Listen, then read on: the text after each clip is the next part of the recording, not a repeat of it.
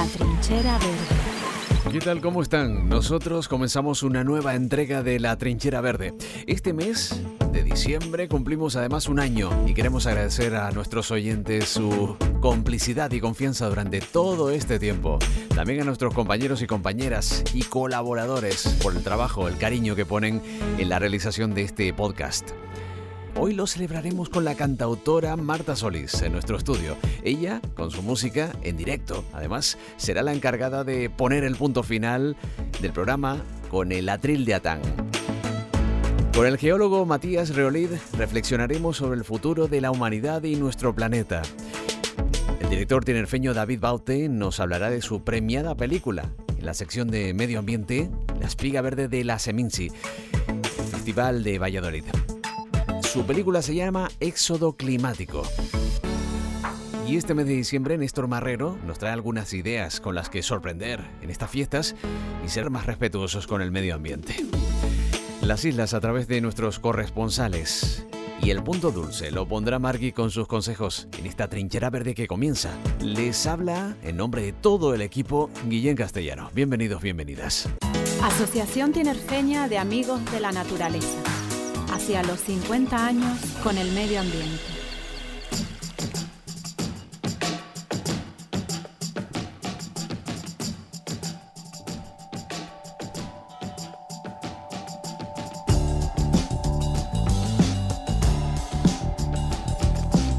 Vez que hablamos de medio ambiente, siempre nos planteamos si, según están las cosas, según cómo hemos desarrollado nuestro día a día, a través de las nuevas tecnologías, a través de todo ese ingenio humano que también está posibilitando eh, que cada vez tengamos a nuestro alrededor más contaminación y se esté desnaturalizando mucho más nuestro medio ambiente, si estaremos, eh, bueno, a punto de llegar a nuestra sexta extinción.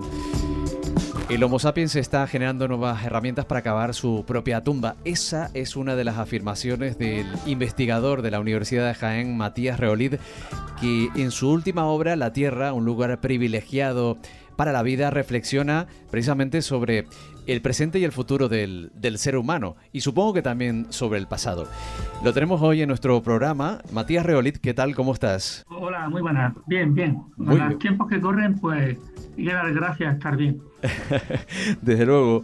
Bueno, y aquí también en el estudio tenemos a Eustaquio Villalba, nuestro compañero de Atán. Eustaquio, ¿cómo estás? Hola. Y por otro lado, también ya en remoto, a través del, del hilo telefónico, tenemos a Antonio Mampaso, investigador del Instituto Astrofísico de Canarias. Antonio, ¿cómo estás? ¿Qué tal? Buenas tardes. Encantado siempre estar con ustedes. Igualmente. Matías, eh, yo no sé si esto es un, un, libro que puede desanimar ahora mismo a, a la especie humana que puebla la Tierra, ¿o no? Bueno, el libro eh, intenta ser una revisión de, la relación entre eh, el origen de nuestro planeta y su evolución y paralelamente el origen de la vida y su evolución hasta, nuestros días. Y bueno, tocando aspectos tales como, las posibles vías en las que se originó la vida y sobre todo los grandes eventos de extinción y de evolución que ha habido a lo largo de, de, nuestra existencia como seres vivos en este planeta. Y finalmente lo que toca obviamente es, es cómo es la situación actual y qué perspectiva hay de futuro. Y, uh -huh. y bueno, en algunos aspectos puede ser bastante eh, desesperante, ¿no? decepcionante la situación en la que estamos, que bueno, en el día a día si reflexionamos un poco eh, respecto a nuestro entorno veremos que, que así es. Ajá. Eh, ¿Crees tú que, que, este modo de caminar del ser humano es un sino desde que el primer hombre pobló la, la Tierra, que, que, siempre dentro de una evolución y dentro de, de un marco determinado, ¿no? De, de, las distintas especies, pues siempre tendemos a lo mismo? ¿O crees que, que realmente eh, forma parte de, de, la caducidad, digamos, de, de, las distintas eras que han compuesto eh, pues el planeta, nuestro planeta? Bueno, hay, hay varias cosas que hay claramente que distinguir, es decir, eh, bueno, eh, todo, la mayor parte de los seres vivos que han existido en nuestro planeta se han extinguido y, nosotros no seremos distintos, nosotros también desapareceremos, lo que hace falta es que desaparezcamos porque demos lugar a otras nuevas especies, cosa que, que, que parece a día de hoy bastante más, más complicada. El caso es que, sí, por un lado, la mayor parte de las especies que han existido y las que existen actualmente desaparecerán en algún momento o han desaparecido, si hablamos de las del pasado, pero al contrario que lo que ha habido en otros momentos en los que han desaparecido gran número de, especies por eventos cataclísmicos y tal, eh, en este caso mm, nuestra especie tiene una diferencia respecto a otras y es que mientras que otras especies solo eh, consumen recursos, digamos, recursos tróficos, están dentro de una cadena trófica, de unas redes de alimentación y, bueno, pues se equilibran con la naturaleza, ¿no? Es una, digamos, una oferta y demanda desde el punto de vista de, equilibrio natural. En nuestro caso, nosotros no solo eh, consumimos a todos los niveles dentro de las cadenas tróficas, es decir, consumimos, somos omnívoros, pero, pero a, un nivel eh, extremadamente alto, pero es que además para ocupar, para ser los organismos que ocupamos la parte alta de la cadena trófica, somos muy, muy abundantes. Si nos ponemos a pensar normalmente en las cadenas tróficas, las pirámides tróficas, en los organismos que están los mayores consumidores, los carnívoros, los carroñeros que están en la cumbre de la pirámide, son mucho menos abundantes que los que eh, debajo, ¿no? Digamos, los leones son mucho menos abundantes que las cebras y los ñues. Pues en nuestro caso no es así, consumimos muchísimo, pero es que no solo eso, sino que además, mm, a diferencia del resto de las especies, consumimos algo esencial que son los recursos minerales y energéticos. Y no nos, no nos conformamos solamente con lo que consumen otras especies, sí, eh, recursos tróficos, recursos alimenticios, sino que además tenemos una especial avidez por los recursos minerales, con todo lo que eso puede conllevar. Este fin de semana, precisamente, según el Fondo Mundial de la Naturaleza, llegaremos a la sobrecapacidad del planeta Tierra. Este tipo de, estudios o de afirmaciones o de análisis eh, las hacemos nosotros como, como seres pensantes, algo que quizá no tuvieron la oportunidad otros seres, no sé si a través del instinto de, de reflexionar. Eso quizás sea nuestra salvaguarda, nuestro salvavidas a la hora de realmente em, bueno, poner en práctica planes, ¿no? Ahora que hemos reflexionado tanto y siempre lo repetimos, ¿no? Con el confinamiento, pensamos que, todo iba a cambiar, que íbamos a, reflexionar mucho sobre lo que hacemos en el día a día eh, y constatamos que realmente parando, quedándonos en casa, disminuían los efectos eh, de la contaminación en nuestra ciudad y por tanto en el medio ambiente, ¿no? Eso puede ser algo que nos garantice que, bueno, realmente reflexionaremos y pararemos y, y pondremos cartas en el asunto. Que no lamentablemente. es cierto, hay mapas y, hay aplicaciones web en las que se ha visto cómo efectivamente durante el confinamiento ha habido una menor actividad económica y productiva y eso ha conllevado una menor emisión de CO2 y, una menor eh, bueno incidencia de, lo que es la huella ecológica de, carbono. sobre todo Occidente eh, a nivel planetario pero sí que es cierto que en cuanto eh, se ha bajado un poquito las restricciones del confinamiento, se ha disparado todo y no se ha disparado más hasta niveles previos porque no ha habido una, em, digamos, una liberación total y hemos estado con ciertas restricciones de movilidad. Y también cada uno en su interior pues con cierto recelo a, a llevar de nuevo la, vida que teníamos anteriormente, pero eh, sí que había reflexiones acerca de que eh, nos haríamos más responsables y más y que íbamos a cambiar para mejor y, creo que, que, eso está por ver por ahora. Bueno, te escucha aquí en, el estudio Eustaquio Villalba y también a través de, del teléfono eh, Antonio Mambaso. Eustaquio. Hola, encantado de poder saludarte y preguntarte algunas cosas, eh, aprovechando la ocasión que nos brinda el programa.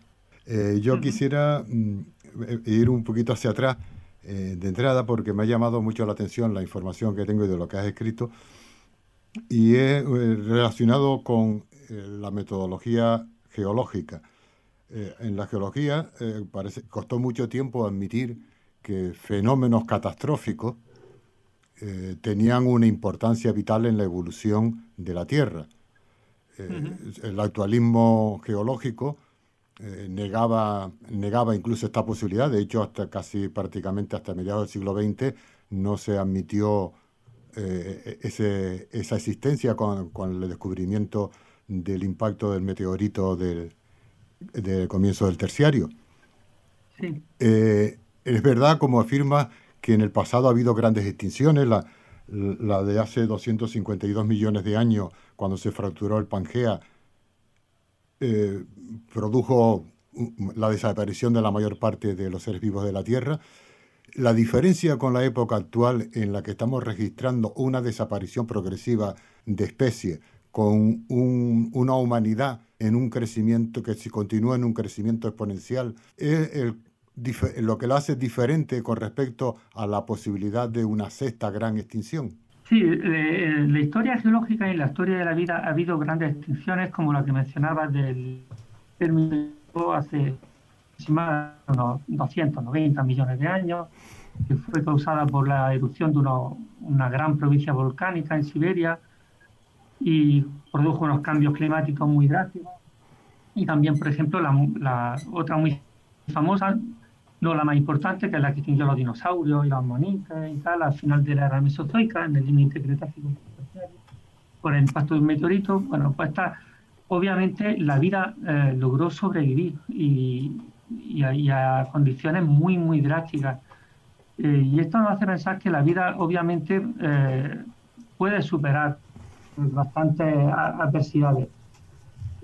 cuando se hacen comentarios en la actualidad de que si de que si vamos a acabar con la vida en la Tierra y, tal, por nuestra culpa, yo muchas veces hago el comentario que la gente se alarma a veces de, que los que principalmente vamos a sufrir vamos a ser nosotros. Obviamente muchas otras especies se van a extinguir, pero seguramente la vida en la Tierra va, va a, superarnos a nosotros y quién sabe si posteriormente a nosotros llegarán seres vivos que sí que sean verdaderamente eh, sapiens, no como nosotros que estamos demostrando en los últimos tiempos que sapiens sapiens pues tampoco parece que lo seamos mucho.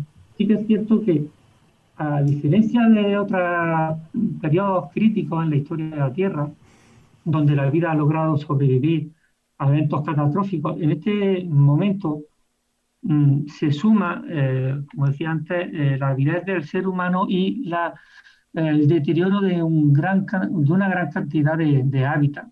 Entonces, eh, eso implica más, sobre todo, eh, eso, la, recuperación de los, de los, ambientes posteriormente a, los eventos, lo que suele ocurrir en, otras ocasiones. Antonio Mampaso, ¿quiere hacer alguna pregunta? Sí, estoy por aquí, estoy muriéndome las uñas, deseando efectivamente poder hablar con usted aquí, con Matías. Eh, no te conozco, Matías, encantado de saludarte, aunque sea a través del, del, sonido solo. Sí sé un poco de tu, de tu trayectoria a través de tu obra y de tu y del libro que acabas de publicar. Así que, bueno, felicidades por el libro y ojalá eh, llegue a mucha gente porque eh, estas ideas merecen la pena eh, difundirse. Mira, básicamente lo que más me interesa, mm, o me ha, me ha llamado la atención, es precisamente esa especie de simbiosis entre biología y geología que gente como tú estáis haciendo todos los días, ¿no? Porque por, nuestro lado también lo hacemos en la astrofísica con, con la biología. Ya sabes que hay una especialidad em, que, se, que básicamente se trata de eso, ¿no? Astrobiología. Eh, a lo que voy es a lo siguiente. Mira, todas estas preguntas que han, o todos estos comentarios, ideas que han estado surgiendo aquí en este ratito que llevan hablando, eh, cada una de ellas es fascinante, ¿no? Eh, nos extinguiremos, estamos en lo alto de la cadena trófica, pero somos demasiados, no hay, no, somos, tenemos cerebro suficientemente listo para, eh, suficientemente potente para controlar las cosas. Estamos, se están extinguiendo 30.000 especies al año. ¿Esto es normal? ¿Ha pasado otras veces? ¿Cuál es la diferencia? Todo esto, todo esto me parece, ya digo, fascinante. Yo quisiera, si, mm, si me permitís, como siempre, buscar unos números grandes y mirar todo desde fuera, que a lo mejor vemos las cosas más claras, ¿no? Eh, mira, somos una especie más, tú lo has dicho muy claramente, Matías, ¿no? Eh, y el 99,9% de las especies a lo largo del registro fósil y antes, cuando no había registro fósil desde la primera célula, se han extinguido. ¿no? Hay estimaciones, como sabéis por ahí, de que desde la primera célula hasta hoy ha podido haber billones con B de especies diferentes, ¿eh? millones de millones. ¿eh? significa que prácticamente todas están extinguidas y prácticamente todas son desconocidas. Tenemos un registro fósil muy pequeñito, básico, básicamente de animales marinos. Eh, muy pequeñito me refiero globalmente, ¿no? Si viniera un, biólogo extraterrestre y nos dijera, bueno, ¿ustedes qué saben del pasado? Pues mm, se nos caería la cara de, vergüenza de esos billones de especies. Pues como sabéis, tenemos 250.000 especies aproximadamente en el registro fósil, la mayor parte de ellas son son animales marinos, que no son los más abundantes, son 10 o 100 veces menos abundantes que los terrestres. Bueno, quiero decir con esto, de esa riqueza, de esa riqueza de vida, de especies que han ido viviendo y se han ido extinguiendo, nosotros somos una de ellas, ¿eh? y ahí yo creo que iba la, la, pregunta de, de, Eustaquio. Bueno, ¿somos una de ellas lo suficientemente diferente para que podamos cambiar nuestro destino? Esa es la pregunta. Nuestro destino que es extinguirnos, ¿no? O por lo menos eh, vamos a ver, dejar que el destino nos, nos extinga cuando nos corresponda. A ver si me explico. El registro fósil en promedio hace que una especie puede, una especie grande como la nuestra, ¿no? Pues puede estar algunos millones de años, ¿no? Nosotros no llevamos aquí millones de años. Si nos extinguimos ahora es, una mala pata.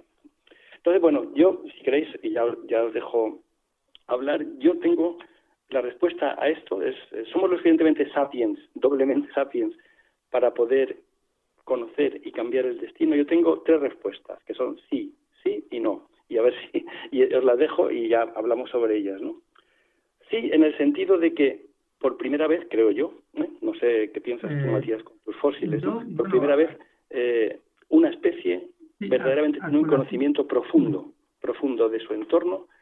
contamos lo que los animales que hay, los árboles que hay, conocemos la genética, conocemos la física, sabemos cómo funcionan las partículas. Bueno, ya no, no me extiendo en eso, pero somos la primera especie que tenemos un conocimiento detallado. Así que la primera respuesta es, por supuesto que sí, por supuesto que podemos cambiarlo. Tenemos el conocimiento, ¿vale?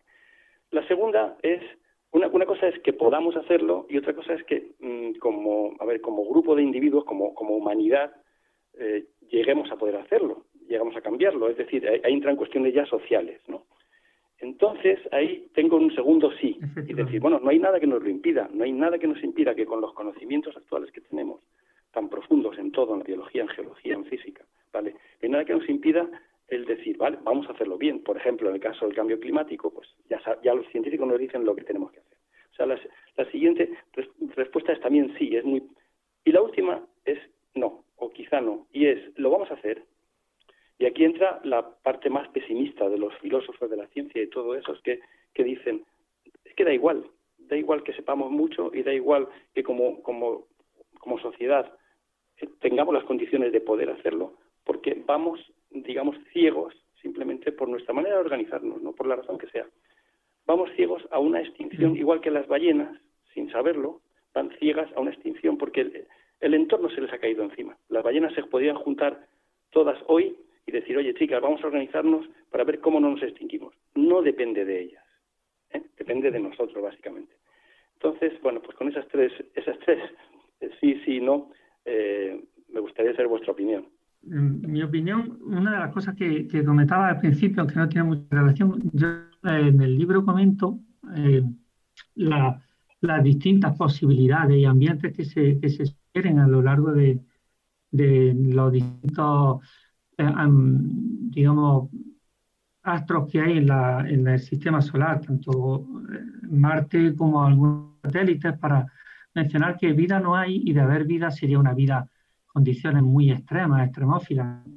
Y, bueno, y comparo con algunos ambientes en la Tierra. Y entonces, al final, entre otras cosas, utilizo ese, ese capítulo para luego decir que efectivamente vida en otros planetas no hay, no podemos irnos a otros planetas, y lo lógico sería pues, conservar este planeta, ya que nosotros, bueno, en este planeta digamos que es un vergel, eh, donde se dan todas las posibilidades para que pueda existir la vida, cosa que en otros planetas y en otros satélites del sistema solar no es posible.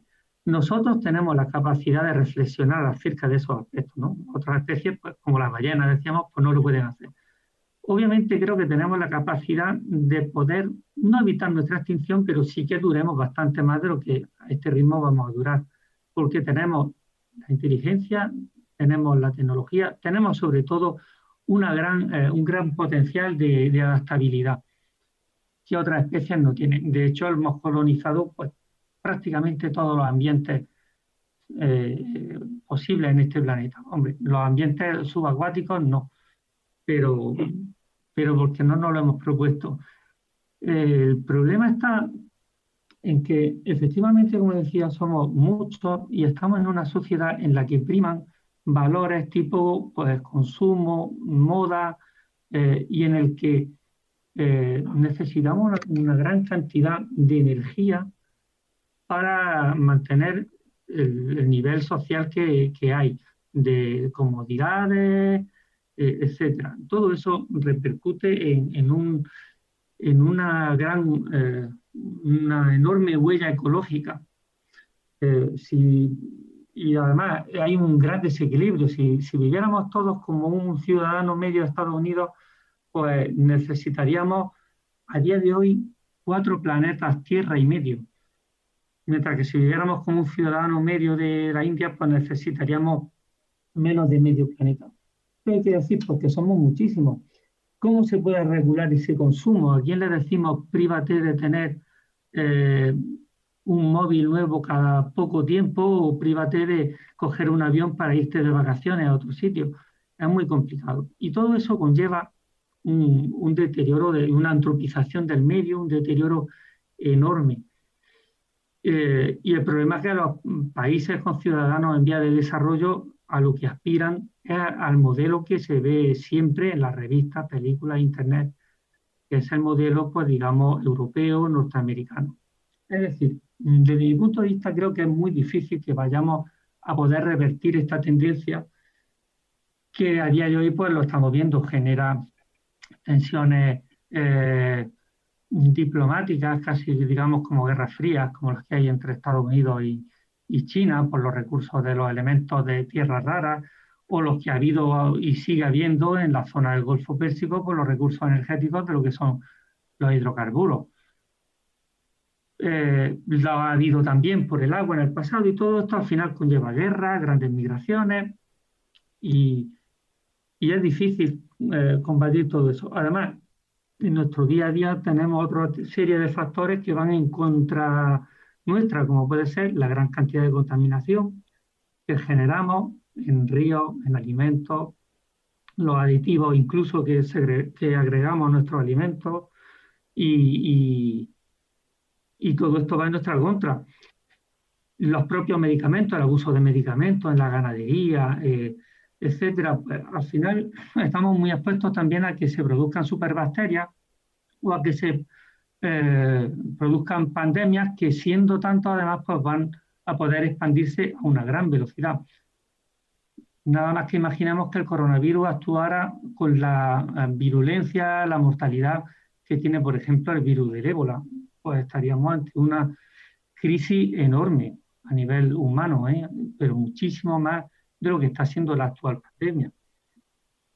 Eh, nos creemos sapiens, como decía anteriormente, y nos comparamos muchas veces, se decía antiguamente que los dinosaurios se extinguieron porque pues porque eran tontos, ¿no? Eran muy grandes, tenían cerebros muy pequeños en comparación, pero el caso es que la mayoría de las especies de dinosaurios vivieron bastantes millones de años en su rango temporal. Y nosotros llevamos poco tiempo en este planeta. Somos, eh, bueno, llevamos, digamos, pues a escala geológica, pues si la Tierra tiene 4.600 millones de años, pues nosotros llevamos pues, prácticamente desde ayer mi perspectiva es que es difícil cambiar y para cambiar habría que tener unas políticas a nivel eh, de asociaciones de países que, que, no se van a llevar a cabo porque la economía depende de, de todo ese consumo, está basado en ese consumo. Entonces el malo de la película es la organización que tenemos, ¿no? Porque este mismo problema se lo podrían plantear las bacterias cuando tú lo pones en, una, en, un, en un cultivo, ¿no?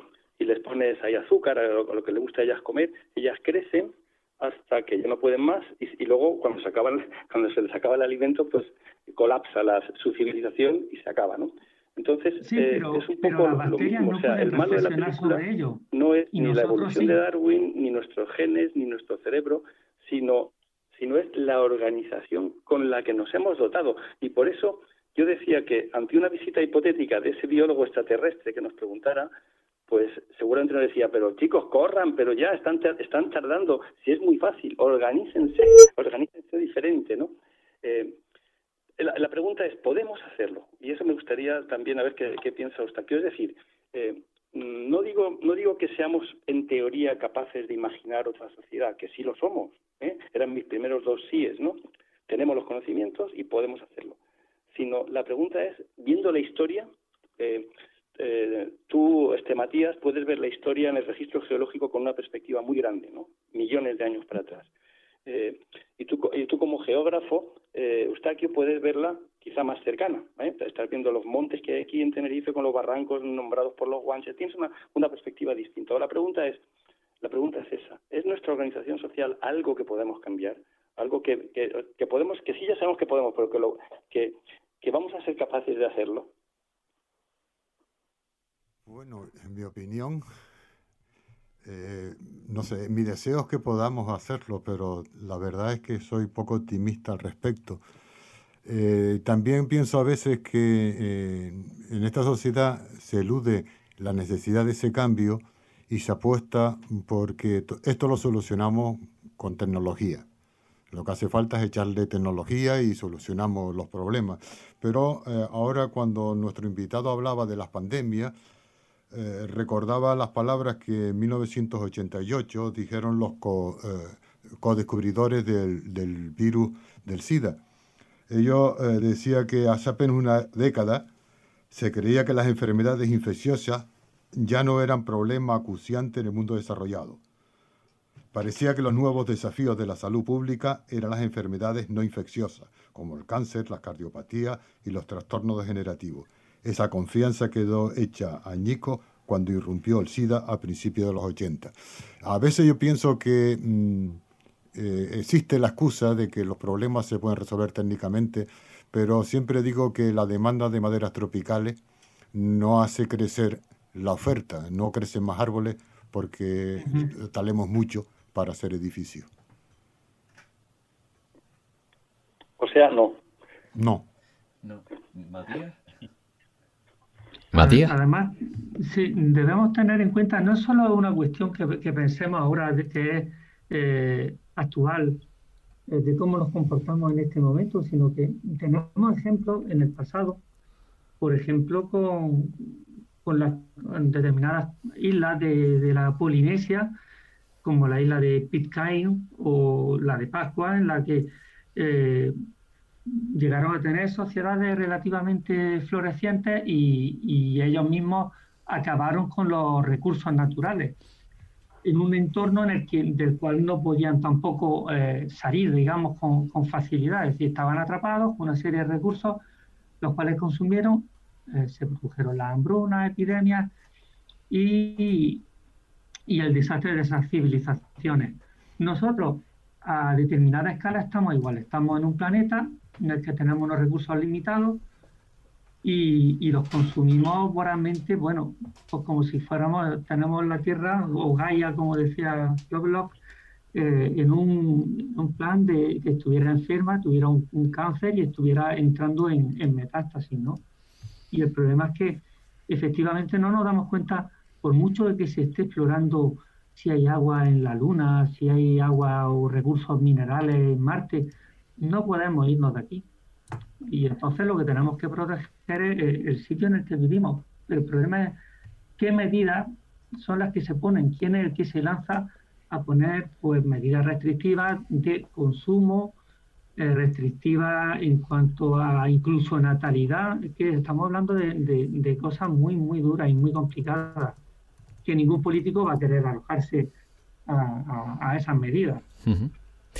Quizá eh, también esté la solución, eh, hemos hablado mucho de, políticas y de políticos y que no hay manera de que se pongan de acuerdo. Ahora se abre una nueva etapa en Estados Unidos que también influye muchísimo sobre, sobre nosotros, eh, a pesar de, de, que pensemos lo contrario.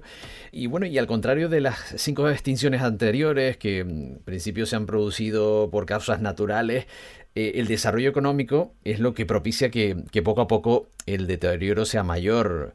No sé si será eh, actualmente, ¿no? con, nuestra especie, pero no sé si para ustedes será también la solución. Es decir, eh, si ahora se pone de moda el medio ambiente o hay empresas que quieren explorar, pues yo qué sé, los coches eléctricos y de ahí sacan beneficio económico, si es el propio sistema eh, consumista el que también nos puede salvar de, de esto, pues porque ven la ventaja económica, el marketing y es algo que vende ahora mismo. No sé si eso también dará o daría un impulso, según ustedes, eh, en esta sociedad?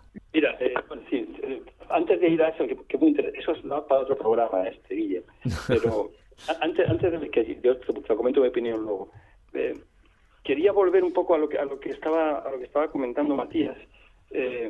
mira, e, eso de que de que en, en, islas como la de Pascua, no, que, que, que colapsaron las civilizaciones, aquí tenemos un contraejemplo.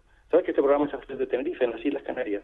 Aquí los canarios, en Gran Canaria, los tinerfeños, o sea, los guanches de Tenerife, más los, que vivieron en las distintas islas, estuvieron 15 siglos aislados. Cuando llegaron los, los conquistadores, no encontraron una civilización este, colapsada, encontraron una civilización espléndida. Eh, encontraron que la naturaleza era espléndida, los árboles, lo típico, ¿no? De que las ardillas iban, aquí no había ardillas, pero bueno, podían ir de, un extremo a otro en Gran Canaria y ahora es un, un ¿no? Bueno, ¿qué quiere decir eso? Que otra manera, otro mundo es posible, otra manera de gestionar los recursos es posible. Y aquí no quiere decir que los guanches fueran hermanitas de la caridad, eh, que también tenían sus guerras y sus hambrunas y sus cosas, pero consiguieron un equilibrio suficiente con el entorno sin destruirlo para permanecer. Para mí es un ejemplo maravilloso de lo que deberíamos extrapolar desde esta isla o de estas islas, mm. de los ejemplos que hay en el planeta, claro, al planeta entero. Mm. O sea, eso eso deberíamos tenerlo. Estamos un poco, yo por lo menos un poco negativo, como diciendo, no vamos a ser capaces, eh, vamos a la extinción. Bueno, quizá los jóvenes con información mm, mejor, información nueva, ¿no? Pues sí pueden hacerlo porque es posible. Aquí ya digo, aquí estuvieron 15, si los hubieran dejado, ¿eh? ellos se autorregulaban. No, la población era alta, eran 30.000 quizá en, Tenerife, 50.000 quizá, no se saben tampoco los números en Gran Canaria, ¿no? Ahí estaban, tenían su comida, tenían su ganado, estaban en un equilibrio suficiente con el, con el entorno. ¿no? ¿Y podemos hacer eso a nivel de planeta? Claro. Bueno, pues pues tú has mencionado, Matías, rápidamente antes, pues el control de la población, pues claro, pero si somos 7.000 millones, a lo mejor hay para todos, de energía, de minerales, de agua, a lo mejor no, y tenemos que ser 5.000 o 1.000, pero no pasa nada. O sea, lo que es muy triste es matar a la gente de hoy y pensar en nuestros muertos de antepasados, pero pensar en, en los del futuro, que no van a vivir, eso creo que ni la Iglesia Católica siquiera se preocupa por eso. Es decir, no vamos a, no vamos a, decir que es un asesinato a aquellas generaciones futuras que en vez de ser 20.000 millones vamos a hacer solo 7.000 dentro de 100 años. ¿Me, seguís, no? bueno, quiero decir con eso, quiero decir con eso que ese es el lado positivo, ¿no? Mira, y con, y con respecto a la lo que decías, Guille, ¿no? De la tecnología, yo estoy aterrado, realmente me da mucha pena, me da mucha rabia, estoy aterrado en el sentido de que ahora el, las mismas empresas, ¿eh? las mismas empresas eléctricas, y las tenemos aquí ejemplo, y por, por decir las eléctricas decimos también las petroleras, y decimos las químicas, y decimos las farmacéuticas, el mismo sistema, el mismo sistema depredador que ha estado, que ha, que ha producido la sociedad que tenemos con todos los con todos los eh, retos, por decirlo de una manera suave, que nos ha dejado, ¿no? Desde la contaminación hasta la escasez de recursos y la superpoblación, todo lo que quieras, son los mismos que van a hacer ahora el negocio ¿eh? llenándonos de aerogeneradores, el mar, eh, había una noticia esta mañana que el archipiélago eh, va hacia la, energía eólica marina. ¿Cómo un mm. archipiélago? Serán las empresas estas, ¿no? Es las que quieren hacer su negocio. Entonces, es una, estamos perdiendo una oportunidad de que sea la ciudadanía la que tome el control de estas cosas y estamos dejando el negocio en manos de los mismos. Así que yo, dado, dado cómo ha funcionado hasta ahora, yo no me fío para nada del, futuro. ¿no? Eh, mira, y ya para, dejar de hablar y enganchar un poco con una cosa que me pareció muy interesante que mencionó este Matías al principio, que, que el Homo sapiens no solamente nos comemos los atunes y las lechugas y todo lo que... sino también nos comemos los minerales y nos comemos la energía, ¿no? Y yo creo que, que eso es algo que no, que no sale mucho, ¿no? La pregunta es, que, o sea, que no sale mucho en las discusiones de, bueno, contaminación y calentamiento global. La pregunta es, eh, eh, ¿podemos seguir aumentando el consumo de minerales y de energía? Iba, a decir indefinidamente, pero creo que ningún demente lo piensa así. Pero bueno, al ritmo al que vamos, eh, y aquí yo creo que tanto Matías como usted, que saben mucho de, estas cosas, nos pueden decir dónde estamos. y si estamos al borde del precipicio verdaderamente o, si, o si podemos reorganizarnos. Sí. Te puedo comentar, Antonio, eh, eh, con, con, el cambio este que, estamos ahora viviendo hacia la energía verde, eh, es un cambio, al menos de, concepto, es un cambio positivo, pero tiene un reverso, digamos, negativo, en el sentido de que muchas de estas de esta energías, bueno, tanto las tecnologías de, de la información, de las redes, eh, Internet, los móviles, todo esto, y aparte también las energías verdes, me refiero a los paneles solares, los aerogeneradores, necesitan de, unos elementos, bueno, de unos minerales en los que hay unos elementos químicos que son bastante poco comunes, son las raras, y algunos otros elementos eh, de estos que son poco, conocidos, digamos, por el gran público, como son pues, el bismuto, serio, el cobalto, el uropio, el lantano, el niobio, todo esto, el vanadio, el terbio, y, son, están en los robots, en los móviles. ¿Y, qué pasa? Porque estos elementos químicos son muy escasos en otros, en minerales que además a su vez son muy escasos, y para poder extraerlos hace falta una minería que es bastante agresiva. Os digo como ejemplo, hace falta 8 toneladas y media para sacar un kilo de vanadio, 16 toneladas para sacar un, kilo de cerio y para bueno y así para 150 toneladas para un kilo de galio o, para el lutecio 250 toneladas. Pero son elementos químicos esenciales para todas las tecnologías que estamos viendo ahora los coches eléctricos las baterías de los patinetes eléctricos ¿Y, por qué? Porque tiene unas propiedades magnéticas, ópticas y catalíticas que son eh, excepcionales, ¿no?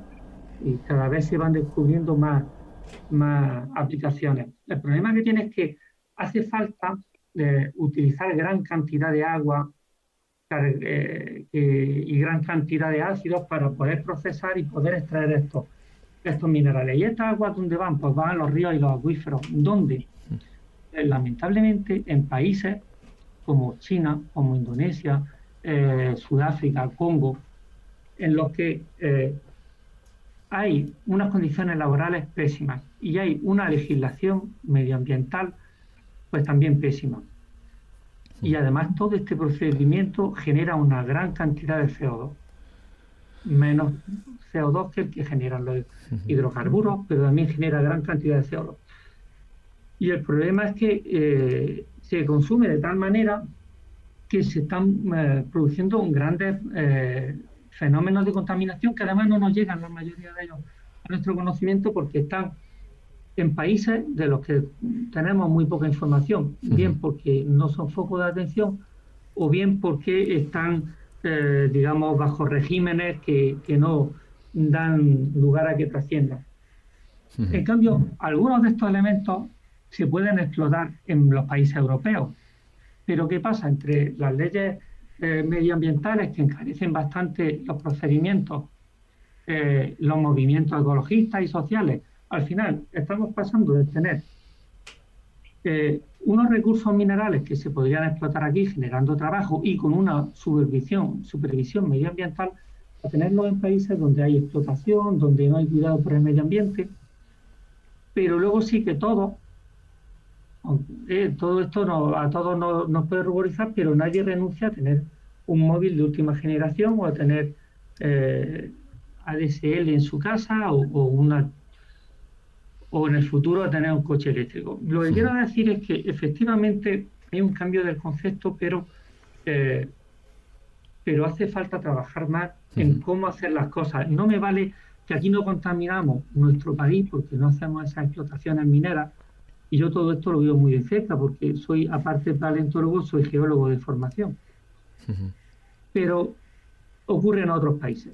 Es como si vamos en un avión y, se, y, vamos en un avión, sería el planeta Tierra, ¿no?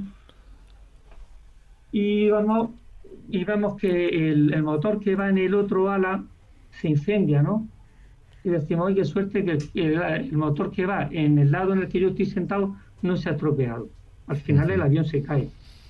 Pues aquí estamos igual. En efecto, no todo. vale que se contaminen en otros países los, el entorno.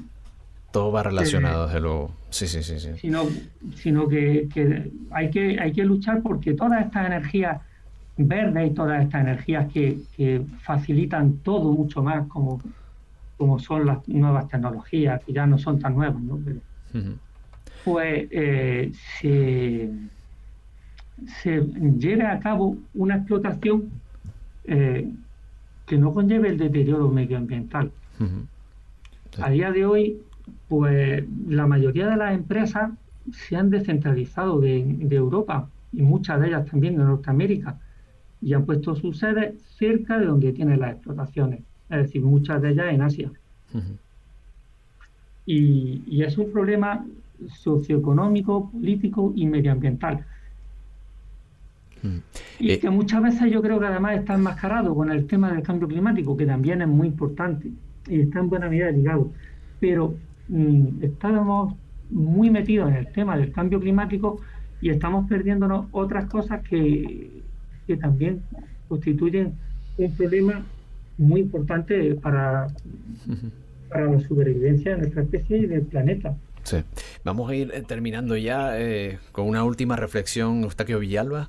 Bueno, yo a mí lo que se me ocurre es que estoy de acuerdo con nuestro invitado en que ha habido un cambio de forma, pero no de concepto. Es decir, eh, es verdad, el coche eléctrico se ve como alternativa al coche de combustión interna, pero no, se ha, no se ha roto algo básico, y es que tenemos un sistema que se guía exclusivamente por el beneficio.